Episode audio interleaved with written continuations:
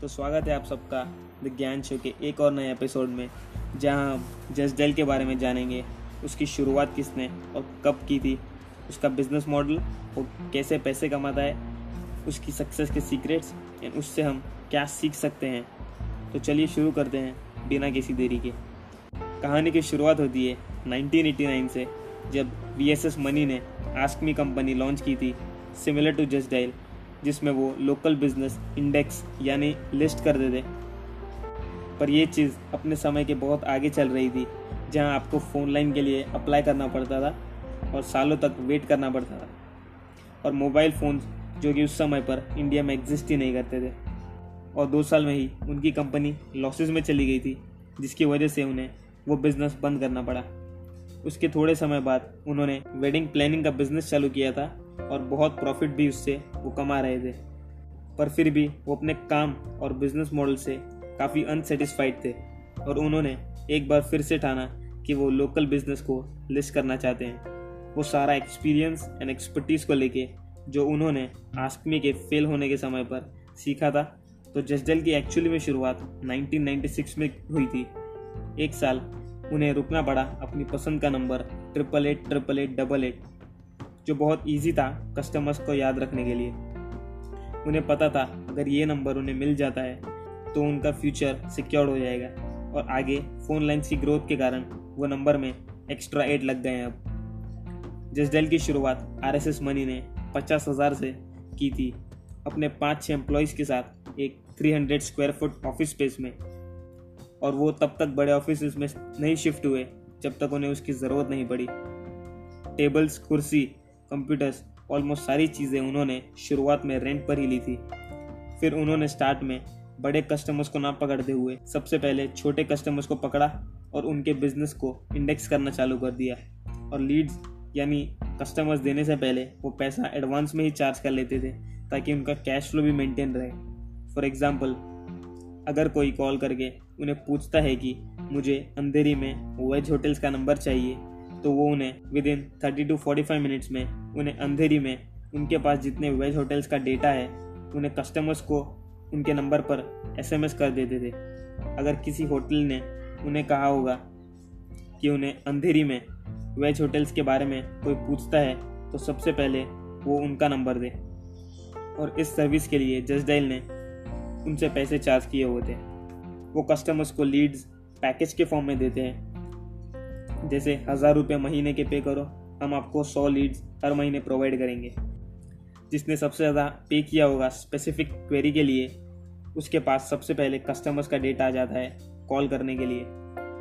फिर दो हज़ार में जब डॉट कॉम बबल बस्ट हुआ था, तब बहुत सारी इंटरनेट बेस्ड कंपनीज बंद हो गई थी, पर JustDial को इससे इतना फ़र्क नहीं पड़ा था, क्योंकि वो खुद ऑनलाइन में अभी तक शिफ्ट नहीं हुए थे, और वो अपना बिजनेस काफ़ी ट्रेडिशनल वे में ही चला रहे थे। कस्टमर्स JustDial को कुछ क्वेरी के लिए कॉल करते थे, एंड JustDial कस्टमर्स को मैसेज या ईमेल के थ्रू उनका जवाब देते थे। फिर दो हज़ार दो में बिजनेस को एक्सपांड करते समय उनकी मुलाकात एक वेंचर कैपिटलिस्ट से हुई, जो कंपनीज में इन्वेस्ट करती है। वेंचर कैपिटलिस्ट ने कहा, मैं तुम्हारे इस मॉडल में इंटरेस्टेड नहीं हूँ, अगर आप इस बिज़नेस मॉडल को बी पी ओ में कन्वर्ट कर देते हैं तो मैं इसमें ज़रूर इन्वेस्ट करूँगा। यानी सिर्फ एक कॉल सेंटर टाइप बना दो दूसरे कंपनीज़ के लिए।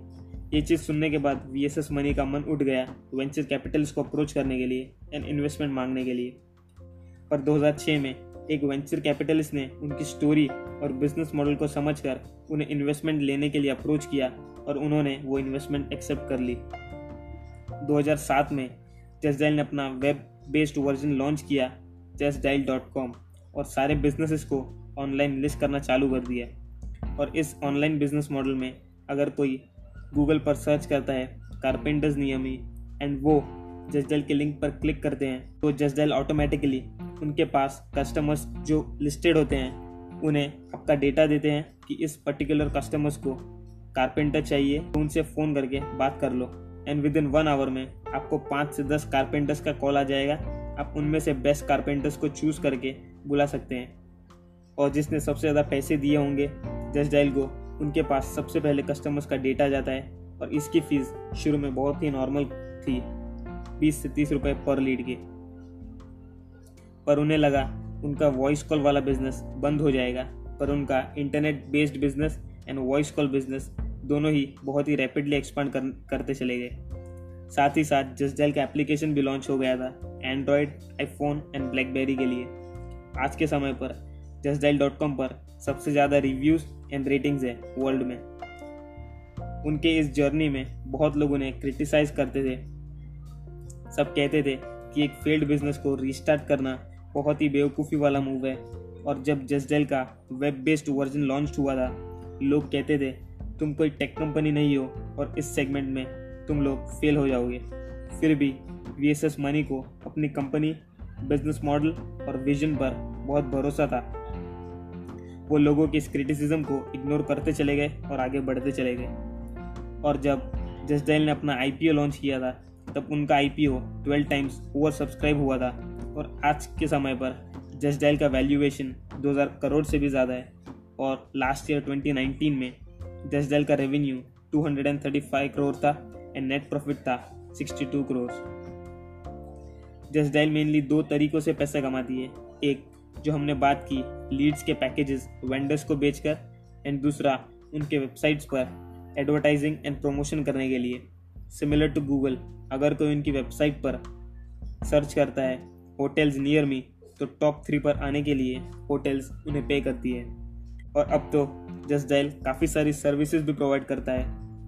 आप उनकी वेबसाइट पे online movies, flight tickets, recharge, bill payments, groceries and shopping भी कर सकते हैं। तो चलो जानते हैं कि जस्ट डायल की सक्सेस का राज क्या था और उसमें से हम क्या सीख सकते हैं। हमेशा कस्टमर्स को वेंडर्स की ज़रूरत होती है और वेंडर्स को कस्टमर्स की, तो दोनों को एक ही प्लेटफॉर्म पे लाके उन्होंने ये गैप जो था मार्केट में उसे हटा दिया।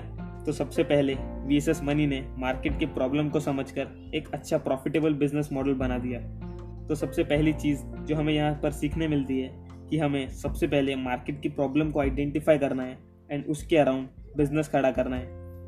आज के स्टार्टअप्स की सबसे बड़ी गलती ये है कि वो ऐसी प्रॉब्लम सॉल्व करना चाहते हैं जिसकी किसी को ज़रूरत ही नहीं है। दूसरी, कस्टमर्स को फ्री में वाइड रेंज ऑफ सिलेक्शन मिल गया सिर्फ एक कॉल और एक क्लिक पर, और वेंडर्स को फ्री में ऑनलाइन लिस्टिंग मिल गई एंड ऑनलाइन एक्सपोजर भी मिल गया और उनका बिजनेस भी ग्रो करना शुरू हो गया। यहाँ पर सबके लिए जस्ट डायल ने एक विन विन सिचुएशन क्रिएट कर दी। तो जो दूसरी चीज़ जो हम यहाँ पर सीख सकते हैं वो है कि क्या हम अपने बिजनेस से विन विन सिचुएशन क्रिएट कर सकते हैं दोनों वेंडर्स और कस्टमर्स के लिए। ये नहीं कि वेंडर्स कमाते जा रहा है और कस्टमर्स का कटते जा रहा है, या उसका उल्टा भी नहीं होना चाहिए। सबके लिए एक विन विन सिचुएशन क्रिएट होगी तो एक अच्छा profitable and sustainable business build किया जा सकता है। तीसरा, दुनिया में बहुत सारे कस्टमर्स हैं और बहुत सारे वेंडर्स भी, तो ये बिज़नेस को जितना एक्सपांड करते चले जाएंगे उतना ग्रो होते जाएगा। और वही किया वी एस एस मनी ने। अपने इस बिज़नेस के पोटेंशियल को समझकर उन्होंने रैपिडली एक्सपेंशन करना चालू कर दिया। जितने बिजनेसेस लिस्ट करते चले जाएंगे उतना ही तेज़ी से कस्टमर्स प्लेटफॉर्म पर आएंगे, उतना बिजनेस स्केल होगा। तो यहाँ पर हम ये सीख सकते हैं कि हमें कौन सा पार्ट हमारा बिज़नेस का स्केल करना चाहिए जिससे हमारा बिज़नेस ग्रो होगा, क्योंकि आप अपने बिज़नेस के हर हिस्से को स्केल नहीं कर सकते। तो एक चीज़ आपको देखना है कि मैं इस चीज़ को एक्सपांड करूँगा तो मेरा बिज़नेस ग्रो होगा, एंड दूसरी चीज़ अपने आप साथ ही साथ स्केल होती चली जाएंगी। तो दोस्तों, ये एपिसोड यहीं पर ख़त्म होता है। हमें सब्सक्राइब करना ना भूलें Apple podcast, Google podcast, Spotify और यूट्यूब पर। और अगर आप ये जानना चाहते हैं कि अच्छा बिजनेस मॉडल कैसे क्रिएट करना है, तो हमारी फ्राइडे को एक नई वीडियो लॉन्च होगी, तो सब्सक्राइब कर लो हमारे यूट्यूब चैनल को। मिलते हैं अगले वीडियो में, तब तक के लिए सीखते रहो।